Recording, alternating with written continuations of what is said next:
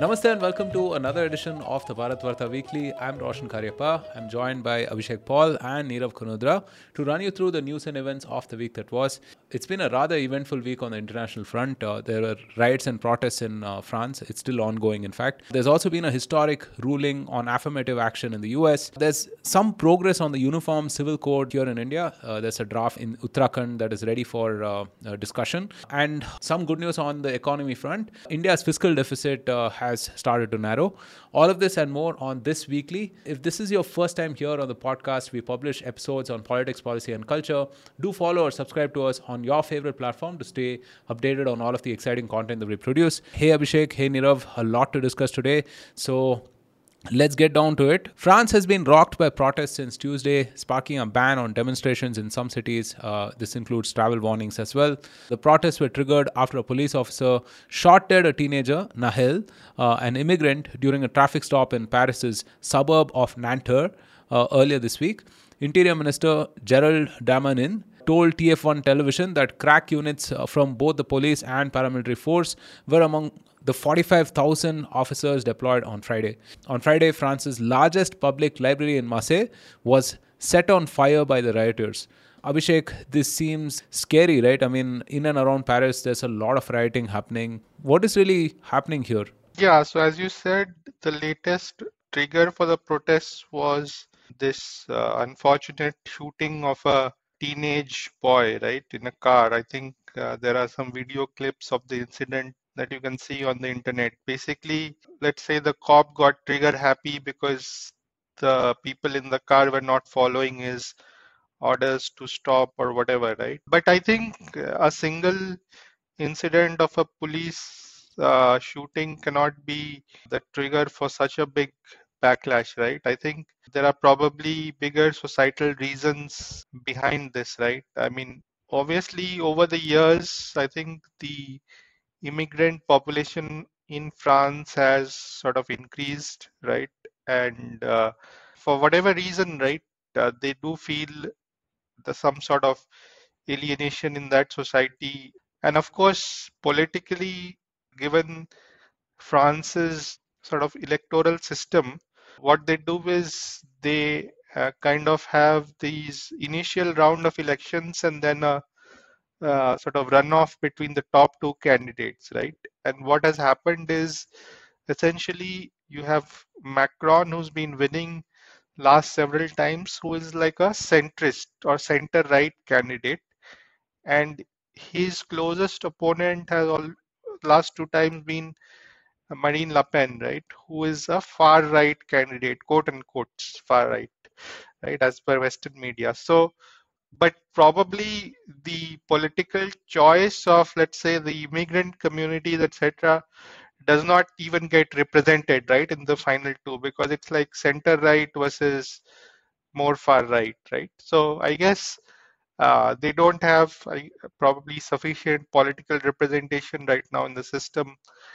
And macron himself has been kind of hardcore right in terms of his claims of saying that he wants to clamp down on Islamist extremism, etc. I mean, France themselves, I mean, as a country, is famous for its very strict secularism, right? Which totally bans or tries to ban as much as uh, possible the public display of religious symbols in pub in the public space and so on. So probably I think it's it looks like you know it's a big clash of cultures and resentment as well. I guess some sort of uh, economic reasons are also probably behind the dissatisfaction in the society, right? And so all these reasons probably converge, right? And this has become like a tinderbox in the in this instance. But uh, I mean that's what I think. But it seems like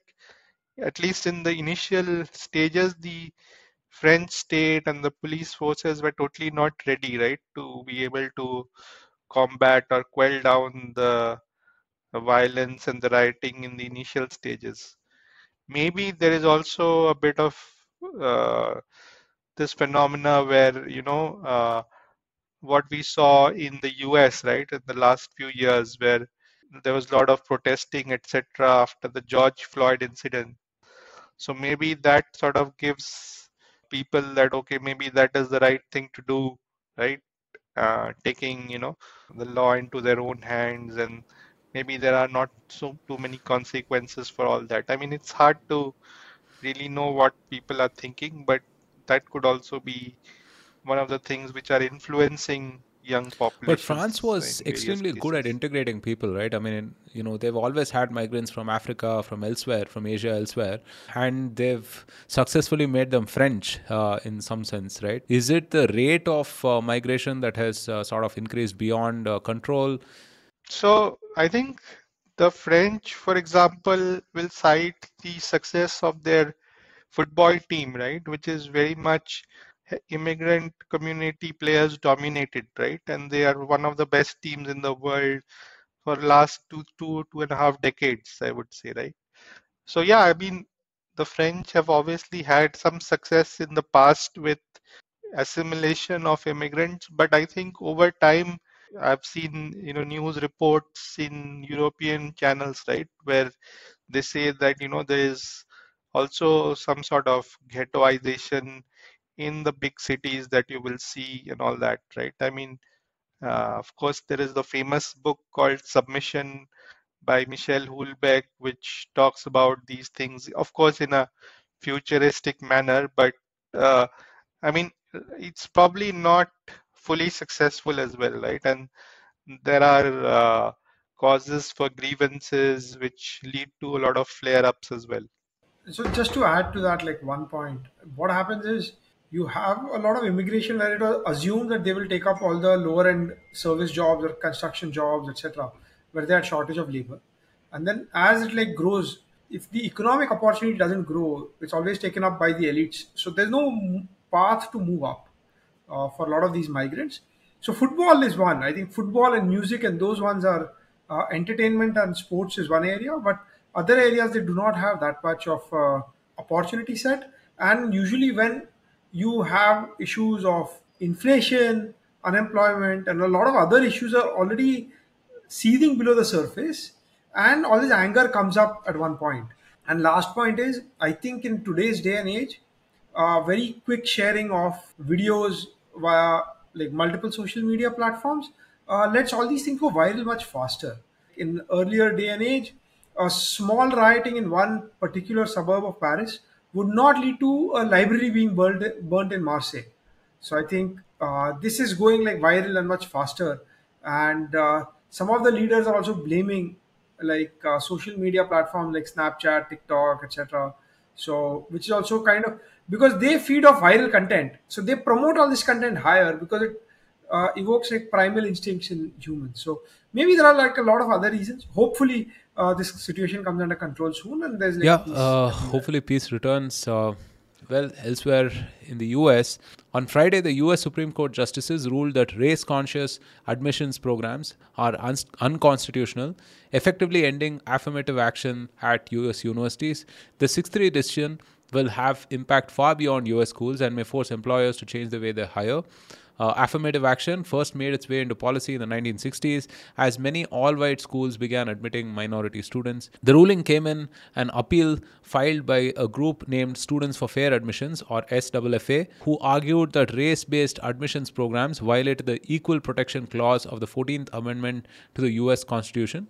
This move has uh, seen severe backlash from several communities across the country. We've had historic sort of judgments uh, in a series, right? I mean, the ban on abortion, the whole Roe versus Wade issue, then, you know, the uh, gun violence, and this stance on uh, affirmative action, right? I mean, what do you think is happening? I mean, you. You have a sort of a democratic government and a conservative sort of a judicial bench, right? Uh, prior to the 60s, uh, where basically all the elites going to the elite universities were pretty much white, and uh, most of them were white Anglo-Saxon Protestants. And then like the Jewish people started coming in, uh, and they were started to dominate in like last century. So that time itself, uh, the U.S. schools had kind of changed from like a test-based admission to more like a holistic, based on an essay, based on background, made it more subjective. And uh, then in the 60s, where they said that oh you had to where segregation was removed and you had to admit uh, most like African American people as well as like later on Latino people. So they were like historically disadvantaged communities. So they were given a preference.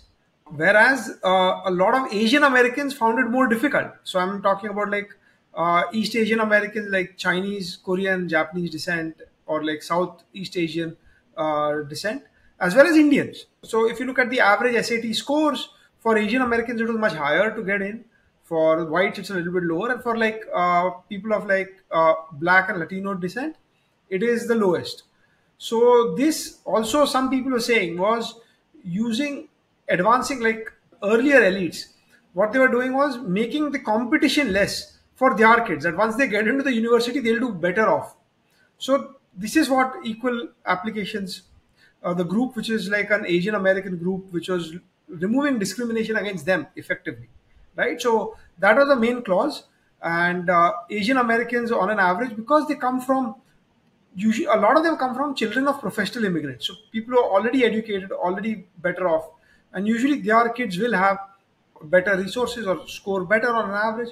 So this was there. So I think uh, this is a very very political debate. There is no easy answer on how do you kind of solve for uh, you can say like slavery or years of uh, ill treatment or uh, because of this historical baggage. You can say similar thing is caste-based reservations in No, India. but uh, So I think- so. Just a point of rebuttal there, right? I mean, affirmative action.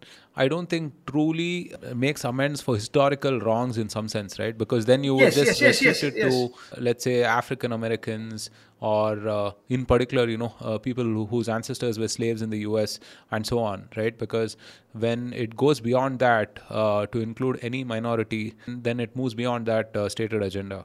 No, so I think that's what. There are no easy answers. That's all what I'm saying. What this does for uh, any NRIs in the US, I think it's a fortunate timing. If they've got kids who are going to go to college soon, uh, that might actually improve the odds in their favor. Uh, it is unfortunate for uh, some of the African American and uh, Latino communities, but I think there is a second order effect as well. Like there are people who claim like one sixteenth or one by 32 of like one of the ancestors or was of one race and kind of going through loopholes a lot of those things so in a lot of other countries i think like popularly that i know of like germany france and as well as like uh, say like south korea there all your university admissions are very much test score based there's not a lot of subjectivity so in the US, there's still a lot of subjectivity. There will be things here and there, but I think uh, it has to be race blind. So you cannot claim or write one essay talking about race and stuff like that and trying to promote that uh, you should be getting a, a slight benefit. And for Asian Americans, it was the other way around. So I'm thinking for like Indian Americans or like Chinese Americans, this is slight advantage. It is also like very polarizing topic between the Republicans and the Democrats. So uh, it is very much US domestic linked. I think the parallels within India is you could say like a lot of the reservation does get abused by some of the elites within people availing reservation, but that is there. So similar things happen even in the US, where you have like some elites or some people with uh, wealthier families, but from uh, these communities, so uh, Latino or Black communities, get way more undue advantage. So uh, that's also there. But I think uh, who knows? Uh, we might have a couple of more election cycles, a couple of judges, and then a decade later, this might be turned over again. So no real idea. But it is a very polarizing topic. And recently, what has happened is uh, after Donald Trump came in power and the Republicans earlier they were even controlling the Senate and the House when Obama was there. So that time he couldn't appoint uh, uh, more Democrat-leaning judges. And the judge Supreme Court, after like a few people uh, passed away, because in the U.S. judges work till life, and uh, it is kind of the nine-member bench has become six-three Republican-leaning, so six versus three. So some of these things have happened. I think it's a time of a lot of uh, you would say churning or like friction, and uh, these all things issues are coming up. So, you know, viewing both these events in context, right? I mean, uh, what's happening in the US on the uh, race front and then what's happening in France on the migrant front. Um, is it fair to say that this whole liberal order of the world uh, that kind of held sway for the last uh, you know 25 30 years right is uh, starting to see some cracks in its uh, you know system and uh, we're seeing like a, a reversion to the mean of sorts So I actually would like to point out uh, to one uh, book called The Fourth Turning. It's by uh, Neil Howe and uh, William Strauss. And uh, uh, Neil Howe has come up with a sequel. William Strauss has since passed away. So they're written in the mid 90s. And they say that uh, history goes in about 80 year cycles with four mini cycle of 20 years each. And we are in the fourth turning, as it is called. So, where a lot of uh, social, political order changes. The last one was in the US between the Great Depression and the World War II. The previous one was the American Civil War, etc. Right. So, I think yes, we are going through some of this these changes, and uh, the good thing is that once this ends, we come into a new order, and there's like more peace and like a period of calm and stability after it. So, uh, I do want to get, uh, if we can, get Neil Howe on this podcast as uh, and uh, we can talk more about it. Uh, also, I think there are a couple of other judgments as well. Maybe Abhishek can add more on those two in the US. So it's been like a, a interesting week on this front. I think that the root of everything is like a dichotomy which people are not willing to admit about elite education, right? So the fact is, why is admission to Harvard or Yale or any of these, Stanford, any of these really world renowned top education institutions such a big deal? It's a big deal because they are elite and exclusive, right?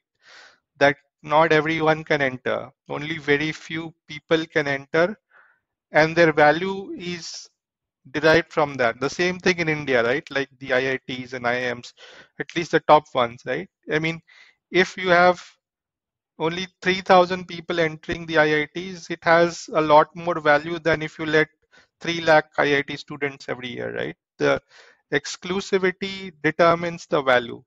So that is one thing which the elites don't want to talk about, that it is their elitism which gives the value to these institutions. At the same time, they want to say that we want to make things equal for everyone. So it's you are trying to, have two different competing goals, right? And then fighting about it, right? If you re- really care about equality, then make Harvard have 100x the number of seats, right? But you won't do that because you want to maintain the prestige as well. So that's the basic sort of challenge in in all this conversation. I think I was reading this uh, Substack post by Frank DeBoer on this, and he talked about this in some detail, right? Where he said that look, all this is coming down to the num- low number of seats in elite institutions, and then you're trying to square a circle, basically, right? So yeah, I think uh, you also said about uh, you know historical reparations and all that. So I think in 1978, when the Supreme Court first allowed affirmative action, they clearly said that this was about diversity being a good thing rather than you know trying to repair historical wrongs. And curiously enough, in this judgment, right, the judgment says that the military can still do affirmative action. So it gave an exception clause to the military, which is kind of interesting and puzzling in the same time. What it means is that in military, it is okay to have you know affirmative action so that more blacks and Latinos come in. Uh, now the cynical people are, saying that they want more of these guys to be you know in the front lines so that you know they are the true foot soldiers of the American army, right? So, or the sort of more sober take is that no, in military you really need societal cohesion, right? When you are on the front lines, and so it makes sense that you have, uh, you know, even senior officers of various types, right? So that you know there is good cohesion on the ground in an actually mixed race, uh, diverse army. So interesting uh, views on that. But then people are saying, so you think it is diversity is good for the army, but not good for a corporate? Like, what what does this signal? So it's kind of quite confusing and puzzling. There are no right answers, obviously, as Nirav said, right? We can keep arguing on both the sides. Uh, so the second big uh, judgment of this week was essentially about overruling or overturning the Biden administration's idea of you know forgiving uh, student loan debt, right? And the Supreme Court basically said that it was unconstitutional to do it through the mechanisms they did without going through the Congress, right? And the Democrats do not have the majority in both houses of the uh, both houses at any point in time, right, during the Biden administration. Right now, they don't have it in the lower house; they have it in the Senate, while earlier it was the opposite. So once again, the Biden administration is kind of trying to think of workarounds for how to, uh, you know, go ahead with their uh, sort of uh, electoral agenda that they have promised, right? That they want to forego uh, student uh, debts.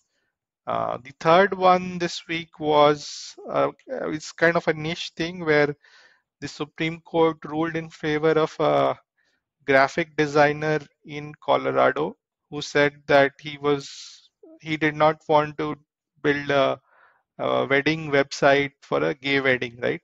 Basically, the Supreme Court came down on the side of religious liberty, where they said that uh, if you should not be forced to do something which goes against your religious beliefs. Uh, so, uh, but obviously, the other side is that in general, the principle is that a business should not be, you know, discriminating in terms of, you know, race, religion, uh, identity, and so on. So, yeah, it was a one more sort of win for, let's say, the Republican side or the conservatives in the US, right? In all three major uh, cases uh, this week. And the 6 3 Supreme Court majority that they have, thanks to, you know, fortuitous timing of various judicial vacancies and appointments, most of which happened right under uh, the Donald Trump presidency.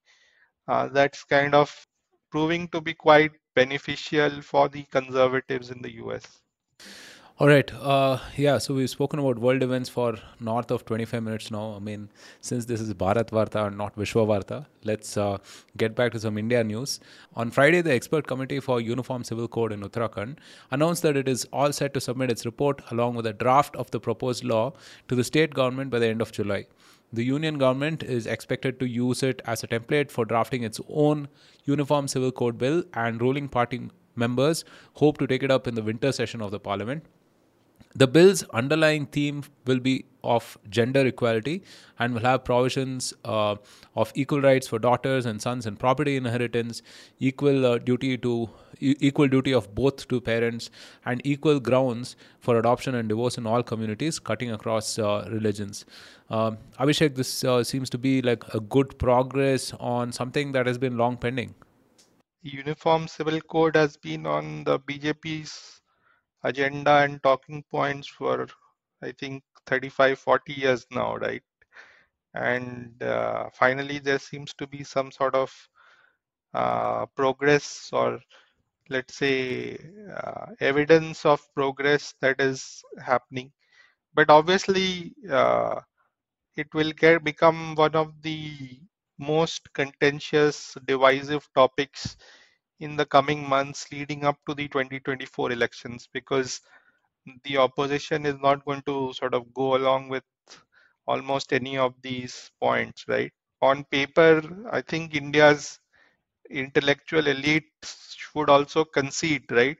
In probably in private that gender equality, uh, equal inheritance for sons and daughters, uh, banning polygamy, etc., are all sort of good progressive initiatives or things, they will say that basically this is one more uh, case of the majoritarian agenda of the BJP being imposed on the minorities of the country, right? And basically, this will once again devolve into that kind of a debate. I think you have already seen many opposition leaders, state chief ministers of various parties already having preempted this and saying that they are not going to allow this in their state or they are going to oppose it. They're not going to let this come in. So I think uh, this is basically going to become one more political hot potato as we head into 2020. Surprisingly, Aam Aadmi Party has uh, said that it will support the bill, right? I mean, of course, I mean they've also added a caveat that in proper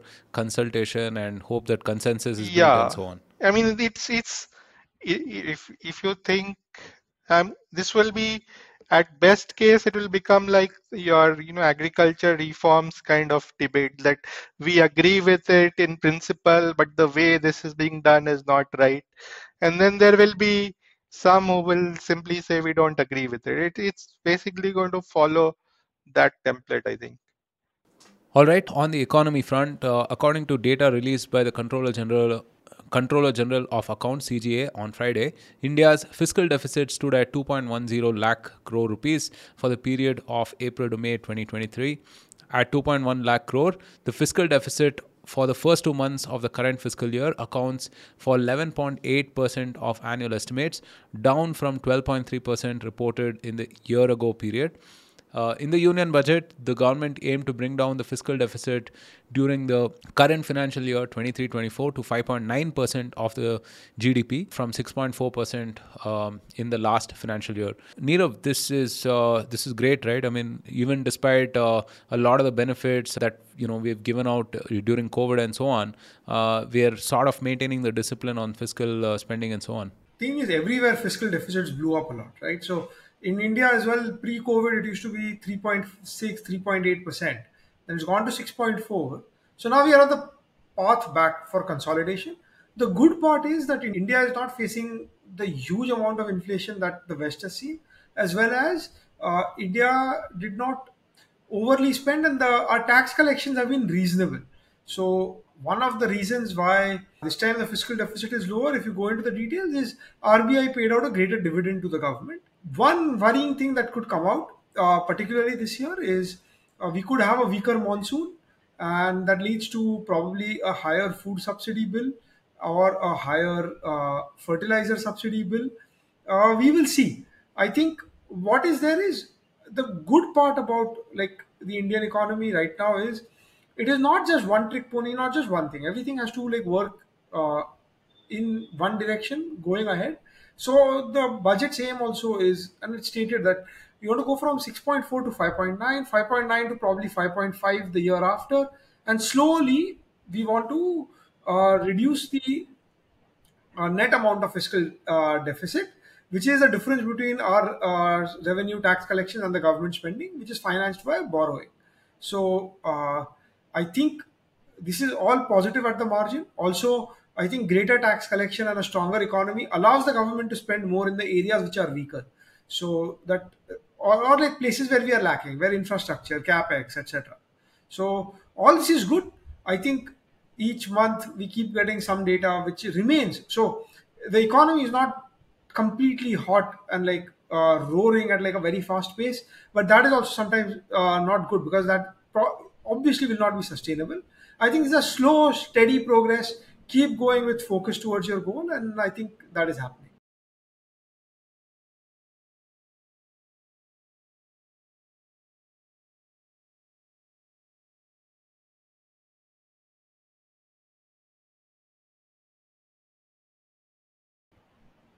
No so one is uh, what happens and uh, especially in a democracy whenever we have rapid growth it's, it's a rapid growth in a few sectors and then rest of the people feel left behind and but the aspiration grows because you see somebody else growing. So that time the handouts keep increasing. So i think we need to maintain discipline on that part. I think a lot of a lot of money is spent on uh, like a few you would call them like in a way uh, little more privileged people is like say pensions salaries of government employees uh, where or, or, like in a lot of uh, so those kind of expenses are also quite a large uh, sum in India, a big chunk of the budget is also just interest payments because our total gross debt is reasonably high. so we have a big current account deficit, which is we import more than we export. If the PLI schemes work out fine, if the China plus one substitution works, maybe that uh, becomes balanced. That our imports and exports for goods are equal. We have a services surplus. A lot of the IT services companies, the SaaS companies, you have a lot of services exports. So these things are positive. And then uh, we have a lot of foreign capital coming in, buying like either via VCs or like via foreign direct investment or buying like uh, Indian stocks. So that is there. So, anyways, I think if we keep growing and the growth is reasonably balanced, that no one sector feels like really left behind. I think we we had a services revolution uh, starting in the 90s. We hopefully have a manufacturing revolution soon. And if agri laws are amended or agricultural revolution 2.0 is needed, we had one in the 70s, but we need another one. So it make sure that all sections of society are getting prosperous uh, and they're seeing things improve for them. So then there is lesser needs of a uh, little more handouts and subsidies, and we slowly, slowly wean off subsidies. We've removed subsidies on fuel uh, to a large extent. Uh, diesel used to be subsidized heavily. So slowly we keep removing the subsidies because every sector can uh, stand on its own feet. And uh, that is one way to reduce fiscal deficit. Basically, we need a lot more growth, which leads to a lot more tax payments so that the government doesn't have to borrow way more than uh, and there's some rationalizing in government spending or maybe spending in areas where we are deficient I think infra is clearly one of them. Yeah, the fuel subsidies, especially, I think uh, the government has to be lauded, right? I mean, uh, because it's a very unpopular thing, uh, you know, to uh, not give out subsidies on that front, and they've been holding uh, fort for quite a while. Uh, well, all right. Uh, this past week also marked the 48th anniversary of the emergency declared by former Prime Minister Indira Gandhi in 1975. Uh, Prime Minister Narendra Modi uh, paid homage to those who resisted, to quote the dark days of emergency in a tweet, saying the emergency days remain an unforgettable period in Indian history. Um, other union ministers like uh, Smriti Irani ji and Hardeep Singh uh, Puri ji also tweeted about the topic. With that, we come to the end of this Bharatvaarta Weekly. Uh, if you've stayed with us uh, as long and you've enjoyed the content, don't forget to rate and review us on all your favorite platforms. Uh, it'll help more people discover our content. Uh, next week, we have a couple of uh, episodes coming up. Uh, we have a very interesting conversation with Neil Borate, who writes on personal finance for the Mint. he's published a book on Rakesh Jhunjhunwala, of course, the big bull of Dalal Street, who sadly passed away about a year or so back. Um, I will be talking to him today and we'll publish that conversation uh, upcoming week. Uh, we also have uh, an interesting episode with uh, Professor Vaidyanathan uh, of IIM Bangalore. Uh, he's written a book on caste as social capital, which is a very interesting topic again. both these episodes are something you can look out for. Um, you know, follow us on social media to stay updated on all of the latest content. Until then, uh, from Abhishek, Nirav, and myself, thank you so much for joining us. Stay safe, take care, and Jai Hind.